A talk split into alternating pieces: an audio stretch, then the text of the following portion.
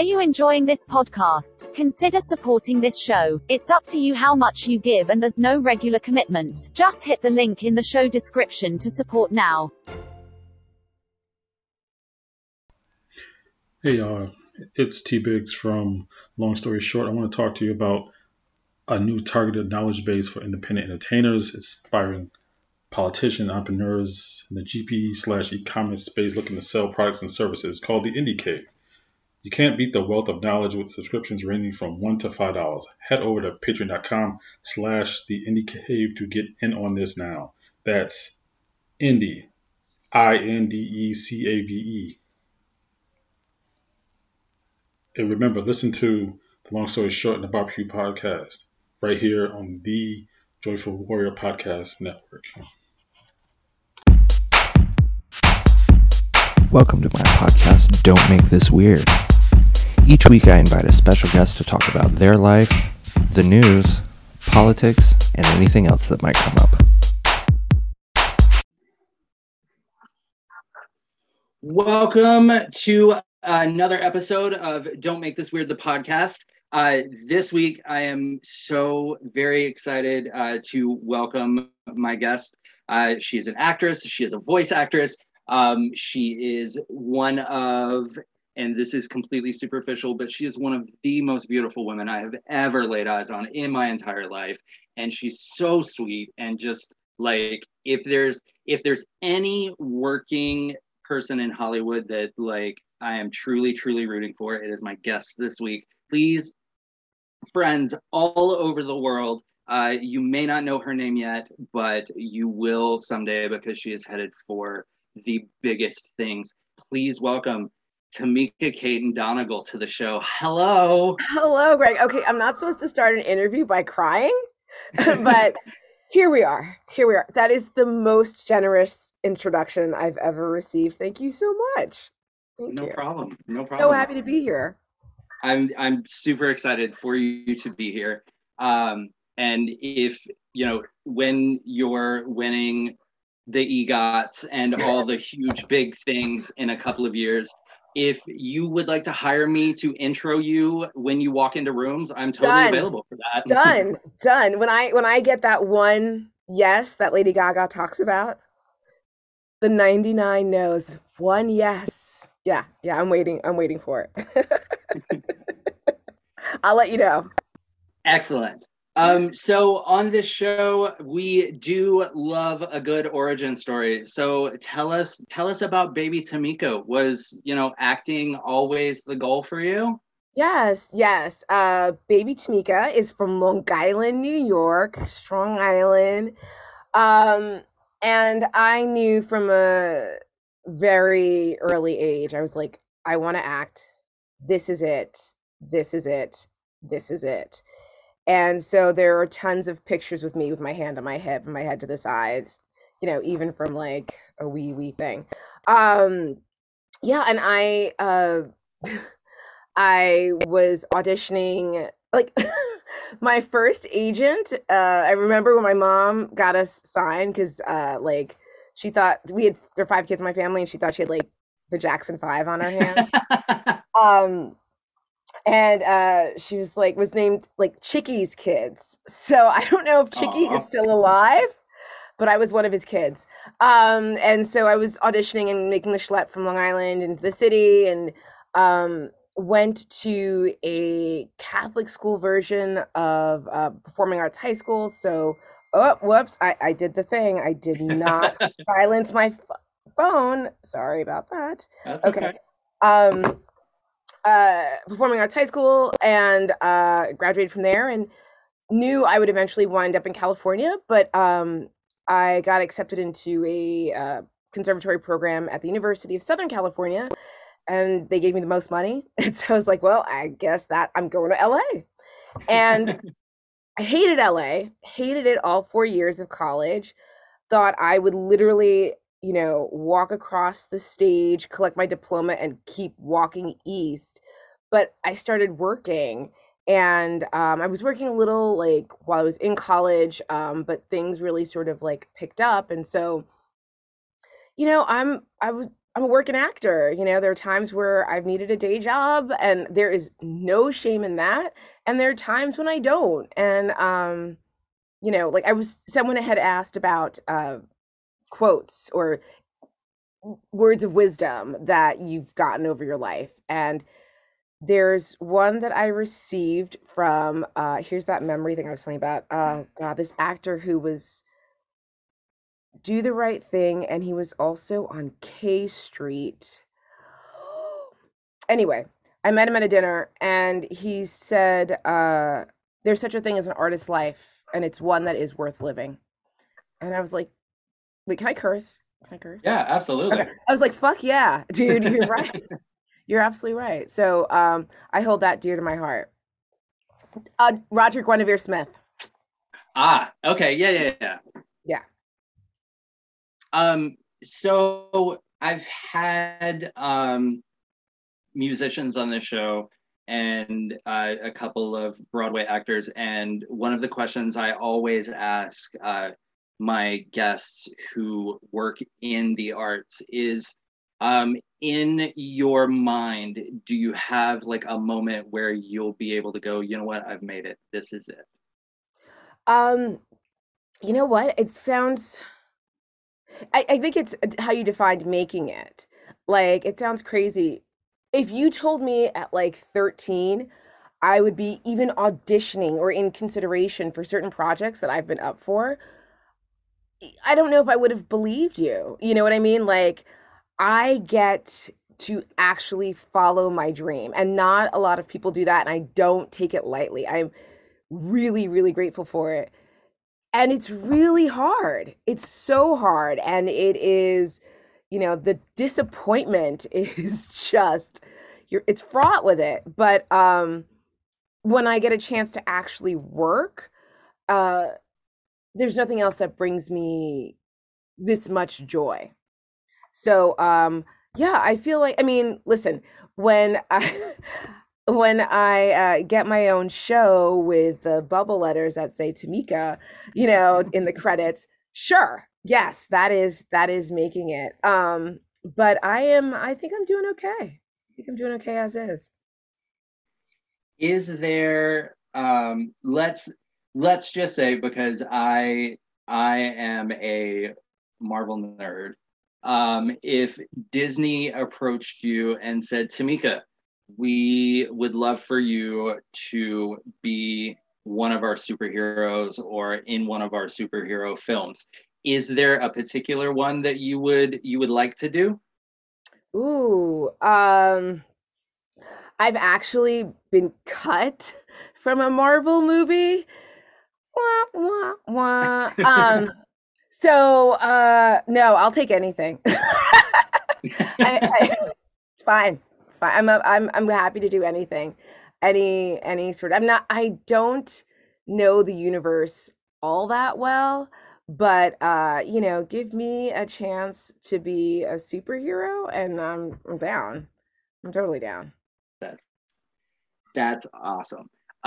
Have you in your time in Hollywood and in LA, and you don't have to name and shame unless you want to. Okay. But have you had a run-in with another actor or some famous person that you've just been like, that person is a dick?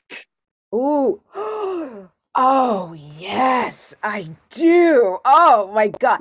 My friends who are listening to this are going to laugh their asses off because I talk about this one person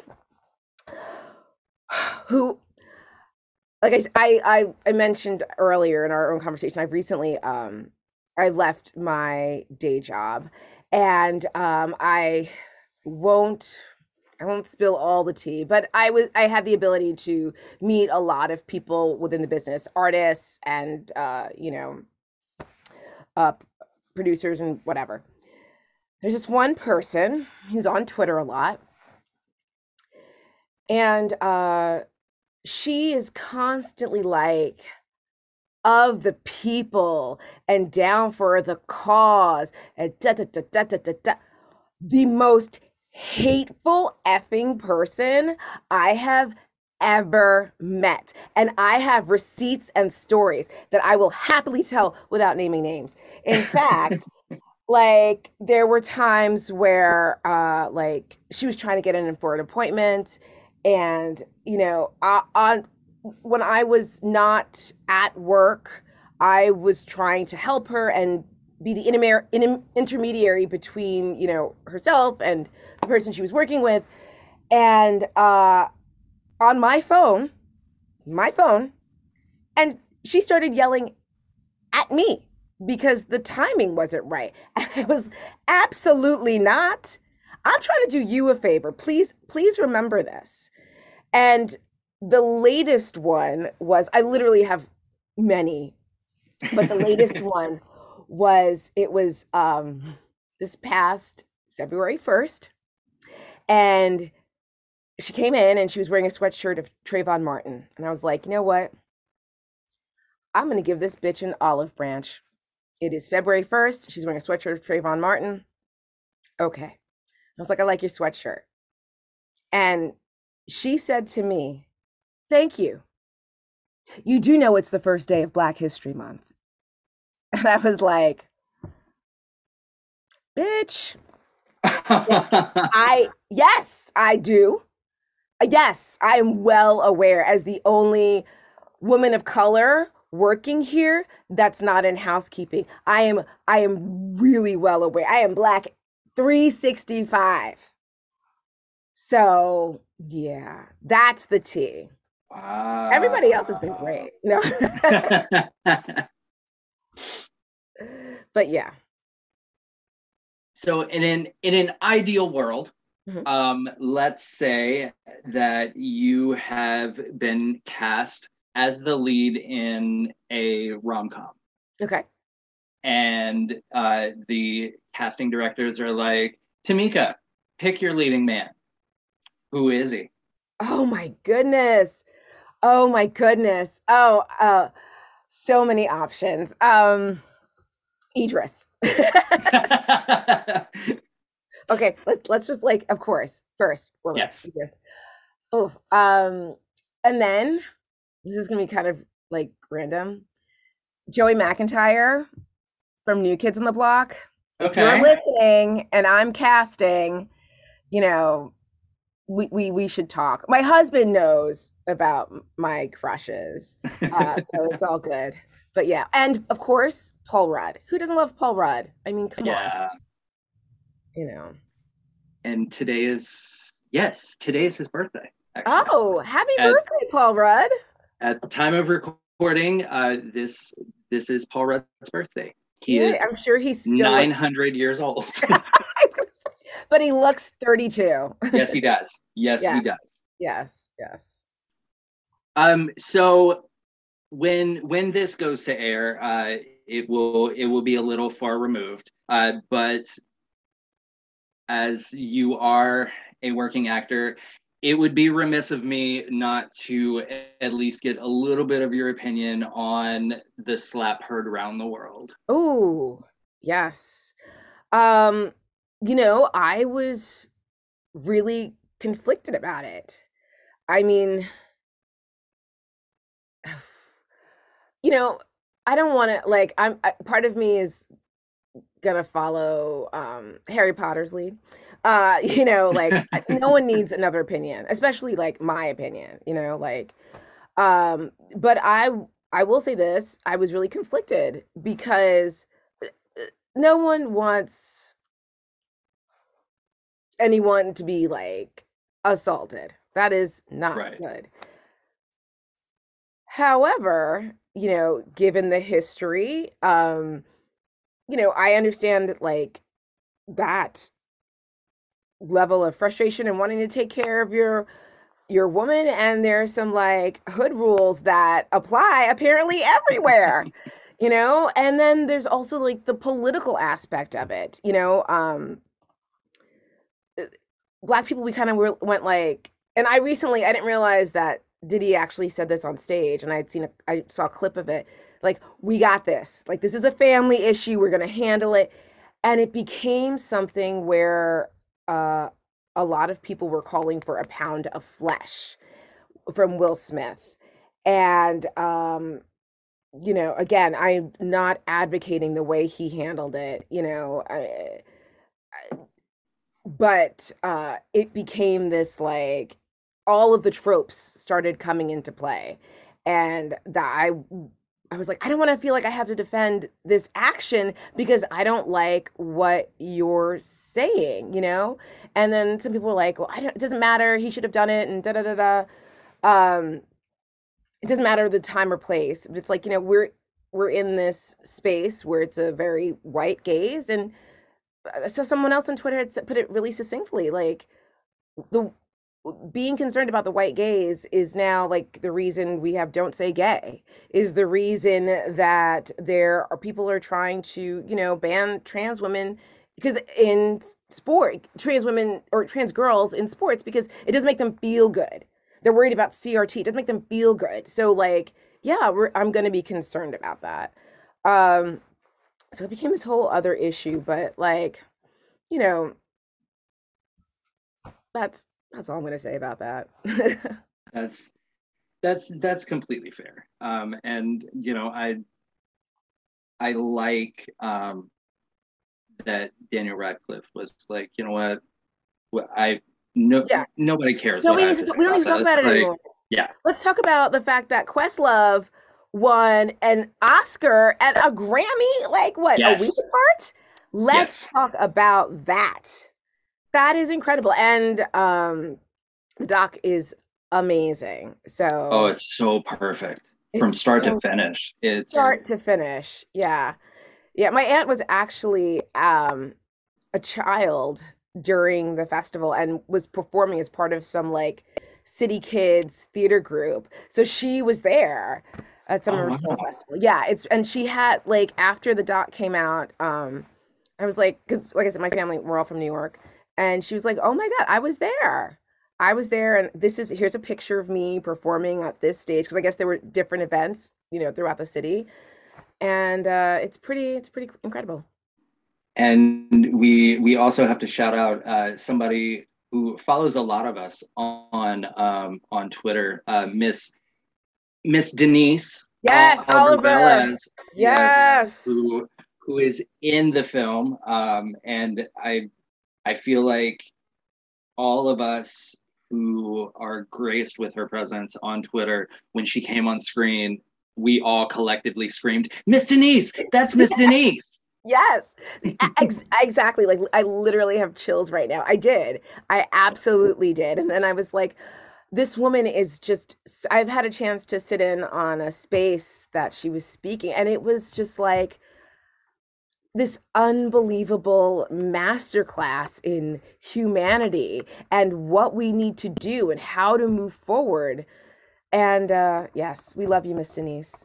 Yes, that's she was on an episode of one of the other shows on the podcast network that this show is on. And I got to sit in on her interview.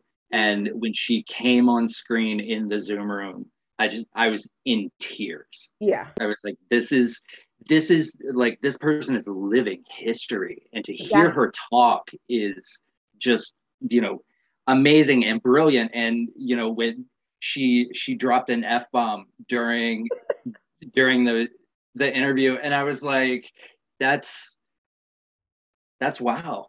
Yeah. Miss Denise just said fuck in front of me.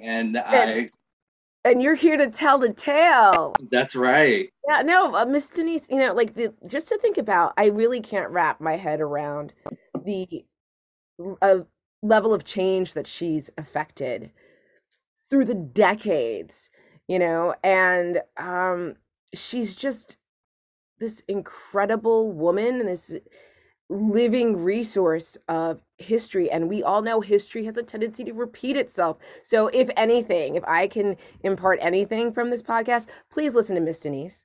Like, yes. We don't have to do this again. We just need to listen to Miss Denise, listen to our elders, and maybe we can get it right this time.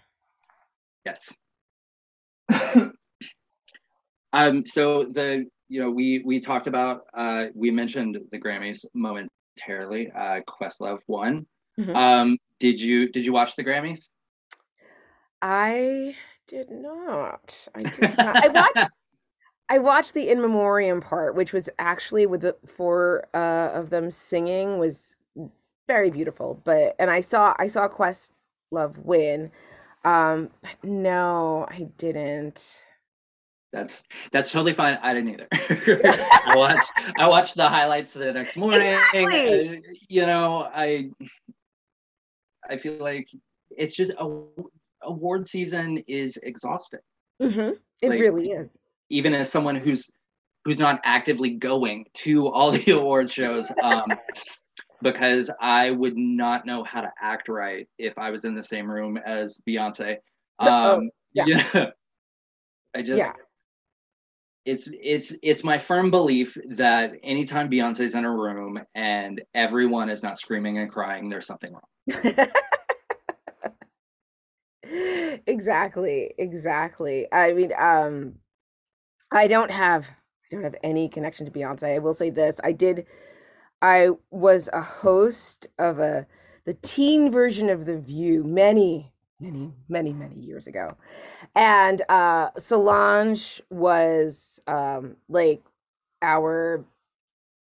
roving person out on the scene, and her dad was one of the producers of the show, and I was just like, I'm this close. Close. But I never got a chance to meet her. But I love you, Beyonce. I would love to meet you and hang out with you and Blue. It's Blue Ivy's world, and we're all just living in it. Exactly. I mean, I want to dance next to Blue.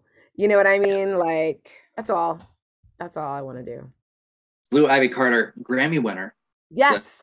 Yes. Put some respect on her name. That's right. Yes.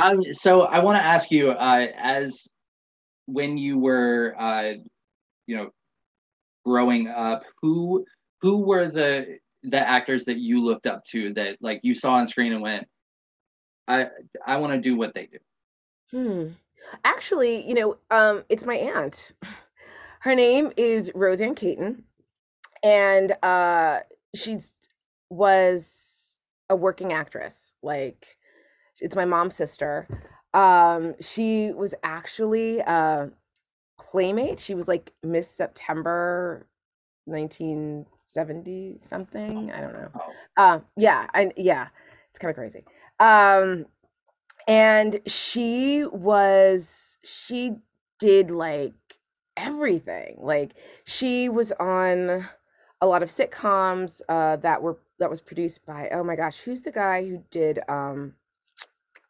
Good Times and All in the Family? The executive producer. Shit. And he's amazing. That guy, yes. Yes. I'm actually trying to Google. That guy. She was on a lot of his shows. She had also Norman Lear. Ah, okay. Yeah. Yes. Sorry, Norman. She was on a lot of his shows, and she did a lot of movies, and I was just like, oh yeah, I want to do what Roseanne did, and she really made it seem possible. And, the obstacles that she faced, I don't know if I would have the same amount of tenacity that she did. And she was like, I don't give a fuck, and she just went and she did it, and she got married and had family and kids, and she's an incredible writer. And yeah, I love my aunt tremendously. That's awesome. So we have come to the point in the show where I dig through my inbox and pull out a letter from a listener. Cool. This week's letter comes to us from Julie in South Dakota. Hello, hey, Julie. Thank you for listening to the show. Thank you for writing in. Julie would like to know if there is anyone that you just absolutely will not work with. Ooh. Ooh. Oh. I'm gonna plead the fifth because it's kind of it's that person, but you know this town has long memories. So no, I need a job. That's, you know what, that's fair. That's completely fair. Yeah. I have a long-standing hatred for Chris Pratt. I feel like he is the worst Chris. But if his people emailed tomorrow and said, hey, we'd like for him to be on your show, I'd be like, okay, sure. Exactly. Yeah. Now, Chris Jamal Evans, I will reduce my rate to work in anything he might need me to do. Actually, I want to add him to the list of, it's like Idris, Jerry McIntyre, Chris Jamal Evans, Paul Rudd. Yes. I might email you a few other names after we're off. What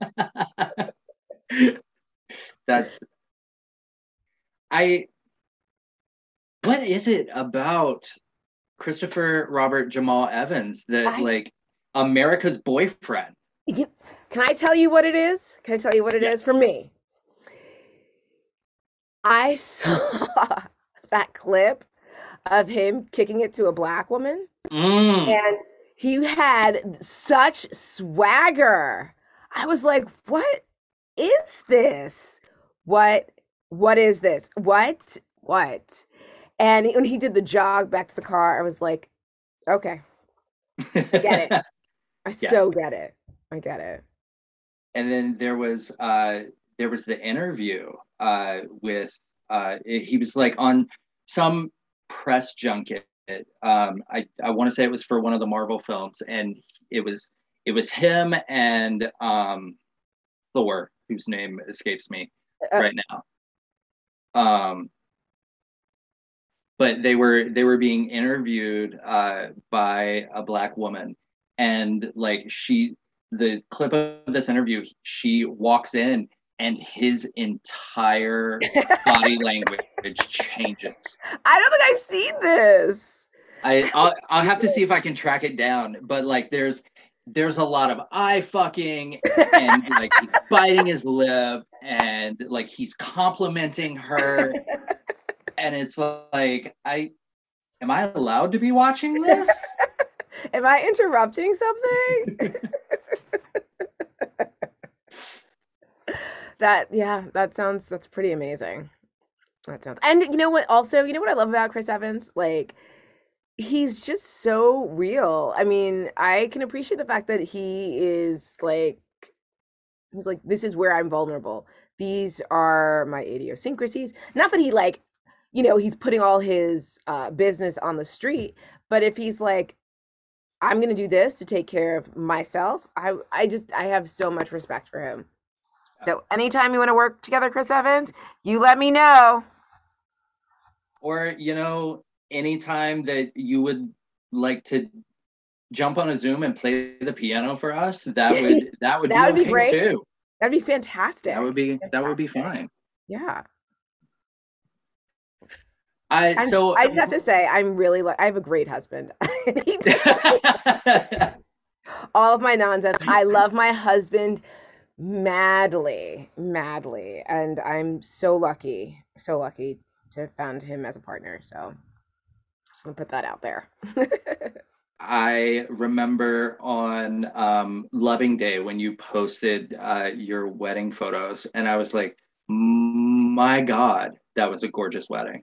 Oh, thank you. Yeah, okay, can I open that door? Can I just gush? Yeah, absolutely. Because yeah, it really worked out. I went to an elementary school that is part of this. It was Catholic school, raised Catholic my whole life, and it has this beautiful cathedral.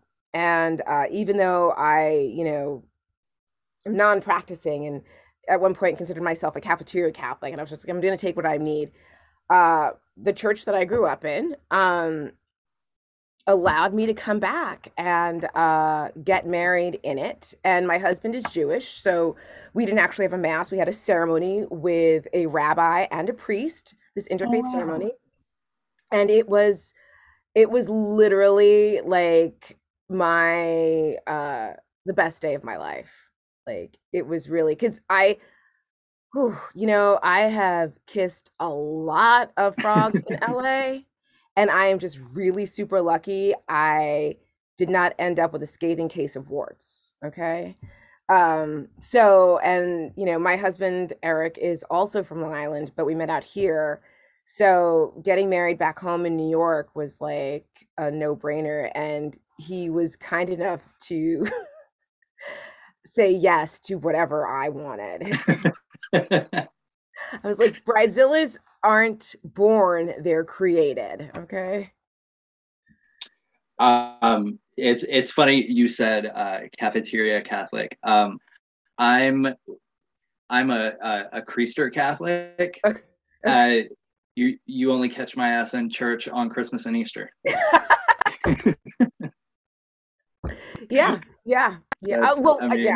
It's same.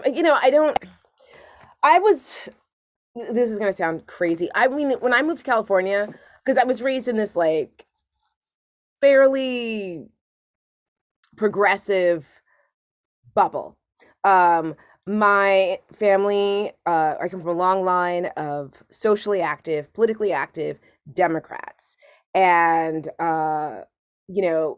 even though my mother was a devout Catholic, with Catholics, we have this thing called service hours for confirmation. You remember. And you just want to get those damn hours done. I was like, okay, Mom, I'm going to go help make some like signs for the pro-life rally. And she's like, absolutely not. That is not what we believe. And you will figure out another way to make your hours. And I literally remember at 12 going, oh shit, this is what a principled moment is, and I that really, really stuck with me. And the idea of do unto others as you would like to have done unto you, that's the stuff that I've taken away from being within the church. This other nonsense that has come after is abhorrent. And that's all I'm going to say about that. I like the pomp and circumstance. Sure. I don't like the values. No. Like that's no. Absolutely not. Like you can't tell me to like this shit of like, first of all, a lot of it is about money. Let's be real. Like it's the church was created for money and how to maintain money and power. And again, there are things about it that I find incredibly beautiful, but the way that the church exists today is really, it's really awful. The way a lot of organized religion exists today, is problematic, to say the least. Yes. So you mentioned that you come from a very political family. So this is a midterm year. So I would be remiss if I didn't ask, what are the races that you've got your eye on? Okay. LA's mayoral race, Karen Bass, all the way. Yes. She is my congresswoman, and I cannot wait for her to be my mayor, because I am not a fan of Garcetti, and I'll just leave it at that. I find that I'm saying that a lot. I'll allow it. Thank you. Connor Lamb, the Pennsylvania race, have my eye out on that. And honestly, those are the two biggies. I mean, a couple of things come up here or there. I'll look into it and definitely like throw a couple bucks somebody's way, because it's whatever we can do. Yeah. Everything I know is appreciated. So, but those are the two races for me that I'm like really interested in. Right on. And just what, how do you feel? Because there's a lot of talk, especially in the media, that this presidential administration hasn't really accomplished anything. That's bullshit. Okay. Sorry. That was my question. Yeah, no, he has. And there's only also so much you can do with outside of the obstruction. People said the same thing about Obama, you know, like, and I mean, do I agree 100% with everything this administration is doing? No. But do I have faith in my government more than I did, you know, January 19th of 2020? Absolutely. Absolutely. I don't feel like I'm in constant fight or flight mode every morning, you know, and literally, I don't think, outside of the pandemic, which is still going on, the level of trauma that marginalized people endured for 4 years. Not that the abuse, the racism, the classism, not that it wasn't there before, it's always been there, but to have experienced it so blatantly, they used it so righteously, like that is that was really difficult. Yeah, it's I'm not terrified to turn on the news. Exactly. Exactly. You know, I don't feel like anytime I talk to one of my friends who lives in like Europe or in another country, I don't feel like I have to open every conversation with, sorry. Like, I'm completely embarrassed. Like, it's like, and the fact that it continues, it's like the cat is out of the bag. And I think there is a shift in power, whether it be, again, by the number of people of color in this country, in terms of class issues. Like, I am all for the unionization of Amazon, Starbucks. You know, I am a third generation union person. My grandfather moved from Jamaica to England to be a barrister. That didn't work out. He came to the States and worked for the Long Island Railroad for 30 years. Brought my dad over from Jamaica, actually brought all of his children here, and got him a union job. And my dad raised 5 kids, you know, working for the Long Island Railroad. And I am a member of SAG-AFTRA, and the day I got my union card was one of the proudest days of my life, because I was like, that's one of those, oh, I've made it moments, you know? That's awesome. Thank you. So I definitely want to ask you, we are on the cusp of having the first Black woman Supreme Court justice. You can't see it, but I'm dancing in my seats. Did you think that you would see this moment in your lifetime? No. I mean, honestly, like, I didn't think Kamala would be in office. I didn't think Obama would be in office. Not that I didn't work for both of those campaigns and like do whatever I could to make sure to help them get there. But no, it's incredible. And I look forward to the day that I can take a screenshot of her sitting with the other justices, you know, and make that my wallpaper. Like, there's that great picture of her daughter looking at her. Yes. And I sent that to my mom, and I was like, this reminds me of you. This is how I look at you. You know what I mean? And it's just to see a woman, a Black woman, rise to the highest court in the land. And, you know, it's everything. It's like Ginger Rogers, you know, you have to dance backwards in heels, and you, when you're Black, you have to be twice as good. And she has done it all and has made it look flawless. And, you know, to endure all of the BS that they were trying to throw her way with the tantrum that, you know, Lindsay wanted to throw multiple times, and Ted Cruz and Josh Hawley, all of them. Oh, I have such choice words, but I won't say it. And she was just like, you could say what, bring it. Like, you know, we all caught the side eye. We all saw it. We all felt it. We've all, in some way, shape, or other, if you are a Black woman in any professional setting, you have experienced what she's experienced. And it is a club that, you know, you hate to be a part of, but you are glad there is sisterhood in it. Any time there is any sort of confirmation hearing or hearing about something, I'll watch it and go, see, that could never be me, because this mouth is reckless as fuck. Like, exactly. Like, seriously, I'm parsing my words here with you.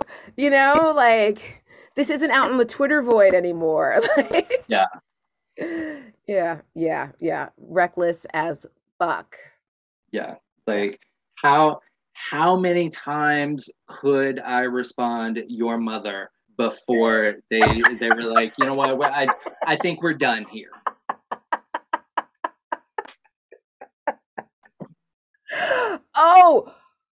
Oh my God. Oh, that is so brilliant, Greg. That is so brilliant. Literally. Oh, that's genius. Yes. Like, they would, because no. People ask me, they're like, so when are you gonna run for office? And I'm like, oh no, baby, no. Yeah. No.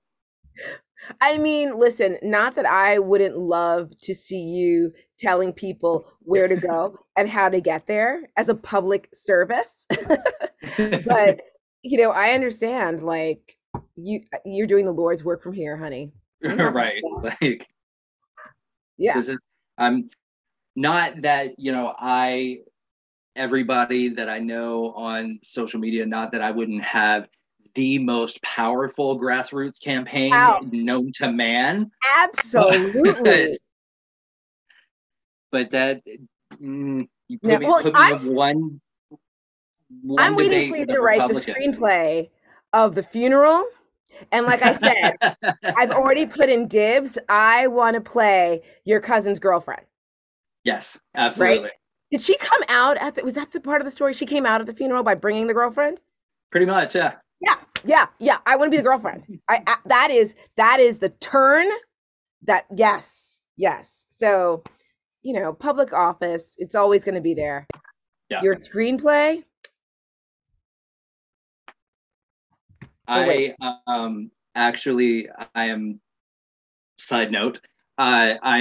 working on my first fiction book, and in my head, I'm already sort of turning it into a movie.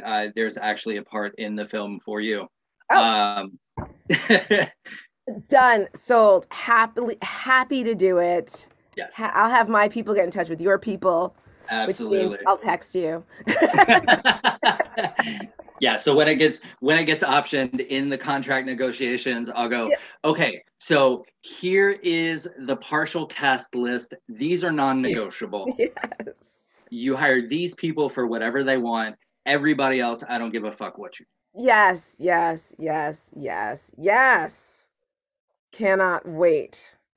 We're putting it out there. We're manifesting. We're manifesting. So we have come to the point in the show where I play a little game with all of my guests. I have before me 15 completely just random ass questions. So question number one, what was your first job ever? My first job ever was delivering penny savers, because I had to buy, my parents were like, you're going to buy your own prom dress. But the joke of it is like, so penny savers were like these newspapers. Yeah. And you had to like go pick them up and put them together. And my poor parents, like, it was like my job. But every Friday night, they would help me not only put the papers together, like bag them or whatever, deliver them. Like, that's commitment. Like, yeah, that is commitment to parenthood. You're like, you tell your kid, you need to get a job. And they like, they help you do it. So yeah, that was my first job ever. What is your guilty pleasure? Ooh, guilty pleasure. New Kids on the Block, hands down. I love me some New Kids on the Block. What else? Oh, I love almond butter. Okay. You know, like it's always my like go. If I need something like fast and easy, but almond butter on a chopstick, because then you're not like eating as much. It makes sense in my head. I mean, hey, you know. Oh, and any sort of crime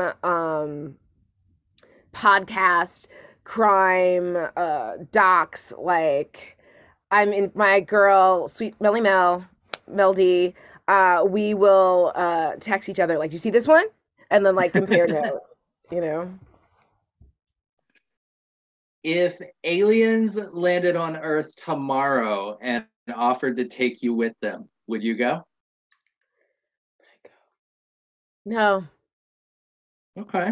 No, I don't think so. I think I would.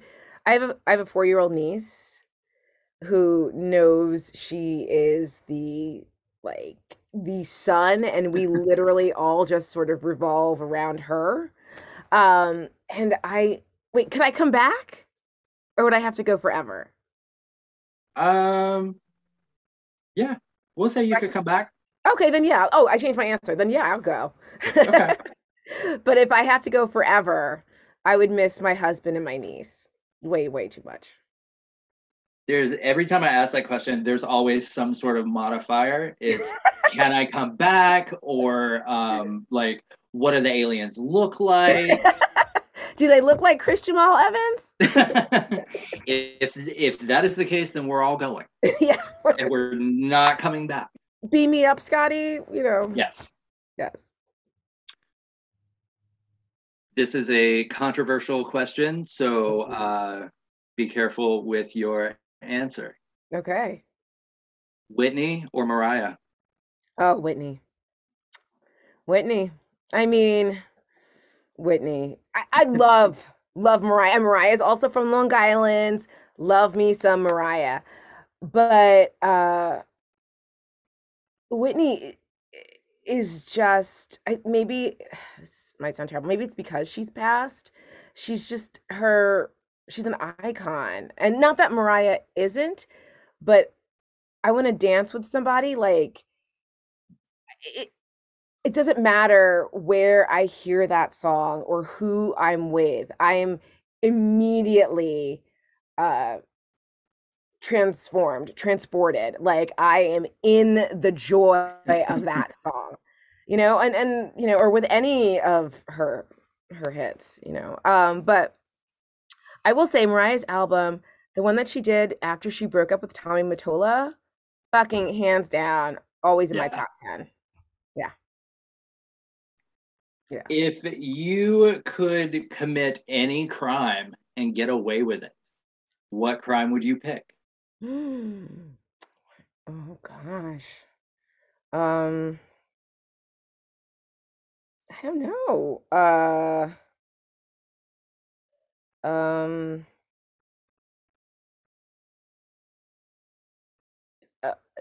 Somehow attaining money. So am I robbing a bank? Am I cracking some sort of like code? you know, online. I don't know. But not from people, from corporations. Okay. That's where my line in the sand, Greg. Gotcha. What is a film that most people hated, but that you just absolutely love? Oh, most people hated. I don't think I have one that like most people hate. I have a film that, like, for some reason it became one of those like films that like me and my siblings would watch and then like repeat the lines or like I Like It Like That by Darnell Martin, about this like Puerto Rican family in the Bronx. Okay. And it just, you know, I think part of it was like seeing people who look like you, you know, like, oh, tell this story. And was really for us kind of amazing. And it's actually a really cute, well-written, wonderfully performed film. Also, people didn't hate that. I love Love Jones. I was actually just watching that again the other day. And I was like, people don't hate Love Jones. No. Anyway, yeah, I don't think I have one. Okay. What is a film that you could or have watched over and over and never get sick of? Oh, Love Actually. Love Actually. Oh, absolutely. I have to watch it every Christmas. That's a done deal. But I'll usually pop it in like once every, at least, you know, 4 to maybe every 6 months max. Like, I have to see it. It's just, I love that movie so much. So do I. And it's every 3 months I watch it. Yeah. Yeah. It's one of the, it makes you feel good. Yeah. It makes you feel good. And when they did kind of the kind of sequel for Red Nose Day a few years ago, I was like, I was such a nerd about it. You know, I didn't see it. There is, here's the thing, it's terrible. I don't see as much film and television as I should. I do see a lot of theater out here, and I'm a bit of a theater nerd, and I think the last movie my husband and I watched together was the new version of West Side Story, which was incredible. I mean, it was so beautiful. It was just beautiful. Yeah. I think they did a really, really good job. And yeah, like at one point I had my day job. I was auditioning, doing audiobooks. There was no time for me to enjoy like watching a television show. Yeah. And, you know, fortunately, knock wood, I'm still really busy. But one of the first things I did after I left my job, my day job, was binge as much television as I could. Catch up on stuff. What is your favorite Christmas song? Oh, All I Want for Christmas Is You. It goes hand in hand with Love Actually. Like, literally, that is one of the first ones. And actually, you know what's really great? Oh gosh, Phil Spector has this holiday album. Oh. That with like the Ronettes. It's I think like was created in 19. Literally, it is the best holiday album ever, along with Mariah's, of course, but like it's a good one. I'm gonna have to check that out. Yeah.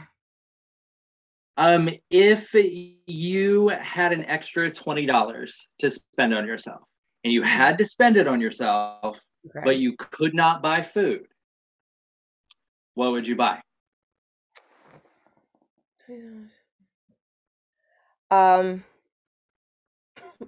Probably more Fenty makeup. Okay. They just had a sale. People like, if don't sleep on Riri. Fenty is amazing. It's amazing. Yeah.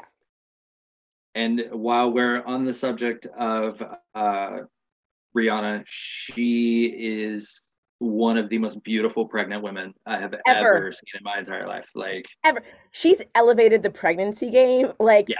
I'm like, oh, maybe I should get pregnant. Look how good she looks. Like, it's next level. But yeah, like, she's iconic, of course. Like, did we expect anything less? Absolutely not. Absolutely not. Yeah. What is the best show on television right now? Ooh, the best show on television right now. You know, I just started watching, is it Top Boy? Ooh, yes. Yes, really, really good. Really, really enjoying that. So I'm gonna say that. Yeah. Okay. Yeah. Have you seen the Fresh Prince reboot Bel Air? No, I have not. Oh, it's so good. Okay. It's so good. Really? Okay. Yeah. Okay. And let me add it to the list. And also Abbott Elementary. Yes. Oh, no. Actually, I have been watching Abbott Elementary. I've loved Quinta Brunson since I heard her say, oh, he got money. I have loved Quinta Brunson since then. Okay. And I would give an eye tooth to work with her in any capacity, whether it be on a Black Lady Sketch Show or Abbott Elementary or, you know, whatever she's doing. Yes. Yes. How many alarms do you set to wake up in the morning? Usually two. They're like 15 minutes apart. Okay. I am. Yeah. If I invited you to a barbecue, because white people have barbecues and black people have cookouts, what would you bring? What would I bring? Honestly, I am a terrible cook, so I will happily bring any of the liquor or the soda. I do say soda because I'm from New York. Any libation that you might want, I will bring it all. A variety, like you'll taste the islands, you know, with everything I'm bringing. But you don't want me cooking anything. I might look like Paula, and it won't work out well for any of us. Seasoning the grease. Shameful, just shameful. But I will give it to her. She posted a video response. Oh, she did? What did she say? Today, and she was like, you know, y'all can be mad all you want, but I'm in Mexico. Where the fuck are you? And I'm like, oh, okay. Well, that's, you know what? Yes. I'll let you have it. There you go. She's not wrong. No. She's not wrong. What is the worst pickup line that you've ever heard? The worst pickup line. I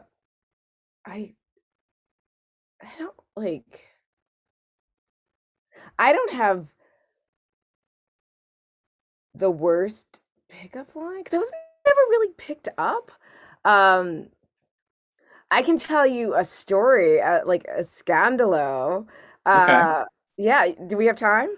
Absolutely. Okay. All right. I was dating this guy who had checked off all of the boxes. It was like really great. Like he met my folks. I met his. Except he could not keep his penis in his pants if his life depended on it. And so we had this history of breaking up, getting back together, you know, break up to make up kind of a thing. Finally, like I was like, something happened. I broke it off. We did share this random, I guess, guilty pleasure. I do have a great love for Billy Joel, which I only discovered after I left Long Island. Because growing up, I was like, I don't get it. And then I was like, oh, I kind of get it now. He got tickets to a Billy Joel concert and was like, okay, can we go? He's like, you can take my sister was living in LA at the time. She was going to USC as well. He's like, you can take your sister, but you know how much I love Billy Joel and we'll just go. And I was like, okay, we can go. And I was like, I was very clear about, that what this was and da-da-da-da. And, he kept trying all night to make things better. And I just was icing him out.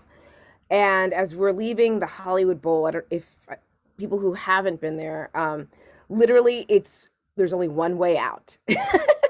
So you start at one end of the bowl and everyone funnels to the exit on the other end, pretty much. Actually, that's not entirely true, but for the most part.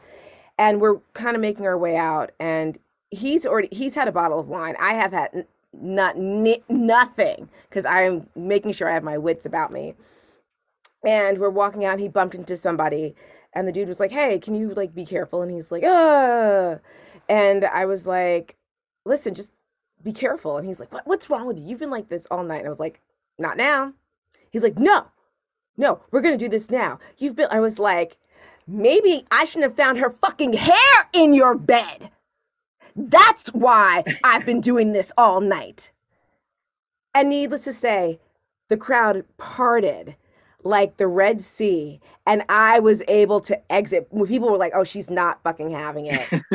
And I exited the bowl with no problem.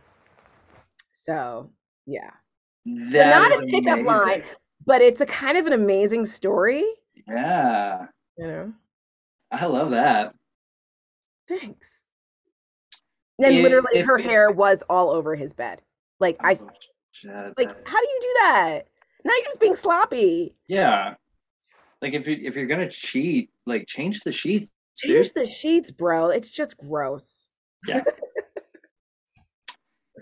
If you could have a song play every time you enter a room, what song would it be? Never Too Much. Yes. Yes. Luther. And I will say this, I've loved that song before they lip sync to it on Drag Race. Oh, I do love me some Drag Race too. Love, love, love, love, love. Willow Pill, that's my girl. So we're going to, since you've said that, we're going to throw in a little bonus question before we get to the last question. Okay. We're going to pull a question from one of my other shows. What is the song that you would kill a lip sync for your life to? Ooh, Chaka Khan, I Feel For You. Or I'd have to do a little work on it. The remix version of Savage. Okay. Yeah. Either one of those two. I haven't done that in a while, but yeah, either one of those two. Okay. And actually, you know what? We're going to throw in another one. Yeah. What is the most iconic lip sync for your life in the history of Drag Race? I cannot remember her name, but it was at the finale, and she was listening to Sasha Velour. Yeah, Sasha Velour. Thank you. With the roses. With the rose petals. With the roses. Oh my God. Yes. So that is it. I adore Shea Coulee, but yeah. if that was me and that happened, I'd have just sat down and been like, I know. They came back. She got hers. She did really well on All Stars. Yes. Shea's good. Yes.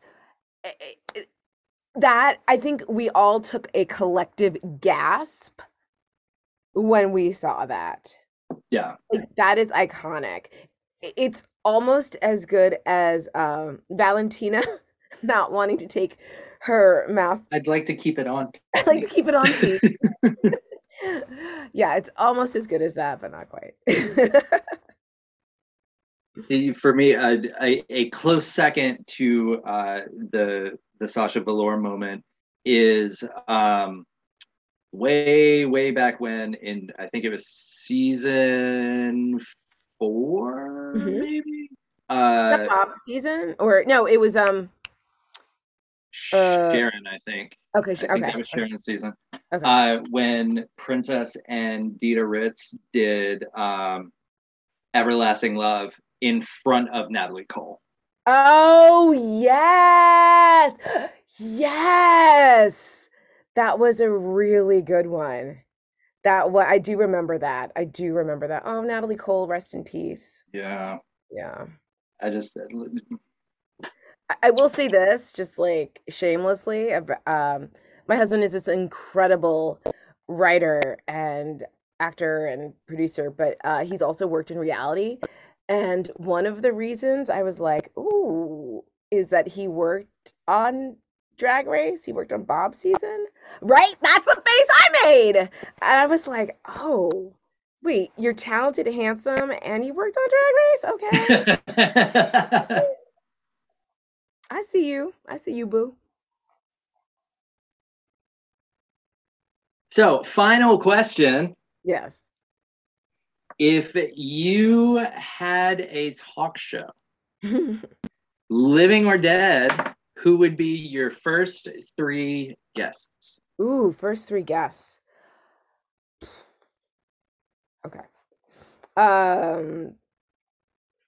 Living or dead. Ooh, okay. Actually, Oprah would be one of my guests. Because, you know. Obviously. Yeah. Who else? Let me think here.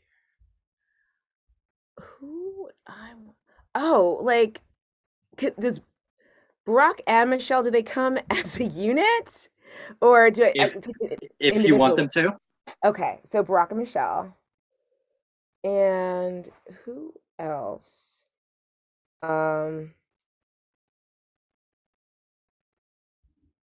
You know what? This is going to sound crazy. My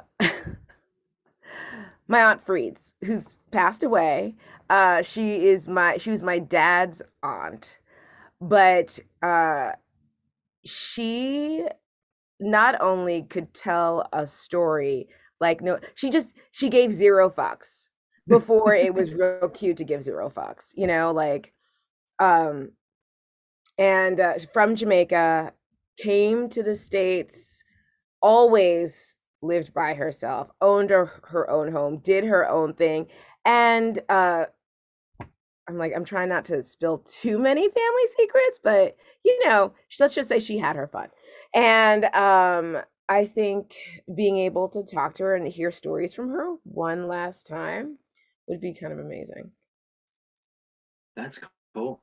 I love that. Thanks. So we have come to the end of the show. If there is anything that you would like to plug, or if you'd like to drop your social media handles, you are more than welcome to do that right now. Yes, okay. I am an audiobook narrator, as you so graciously mentioned at the top of the show. So I do have several books out there. Search under Tamika Kate and Donegal, and you'll find them. One that I'm particularly proud of right now is called Her Name Is Night, and that's doing fairly well. And if you want to follow me on the socials, I am elite_QT at both Insta and Twitter. Some chick on TikTok took my name. So, yeah. Oh, yeah. So I am elite__QT on TikTok if you want to find me there, but I don't post much there, so she can have it. I'm gonna find her.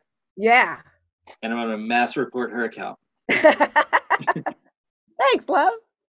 See, that's a real friend. That's a real friend. Tamika Kate and Donegal. Yes. Thank you. From the bottom of my heart. This has been so awesome. So much fun. So much fun. You are so good at this. Like, thank you. Like, I love that I not only got to like get to know you and enjoy your wisdom and humor on Twitter. Now I can hear it. Yes. It's really awesome. Anytime I mean, this is the last season of this show, so you can't come back to this show in particular.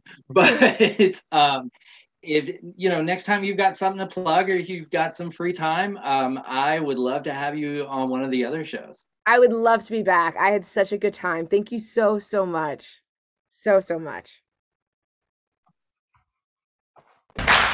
Don't Make This Weird is a Dollop of Trollop production in association with Spring Break 83 Productions and the Joyful Warrior Podcast Network.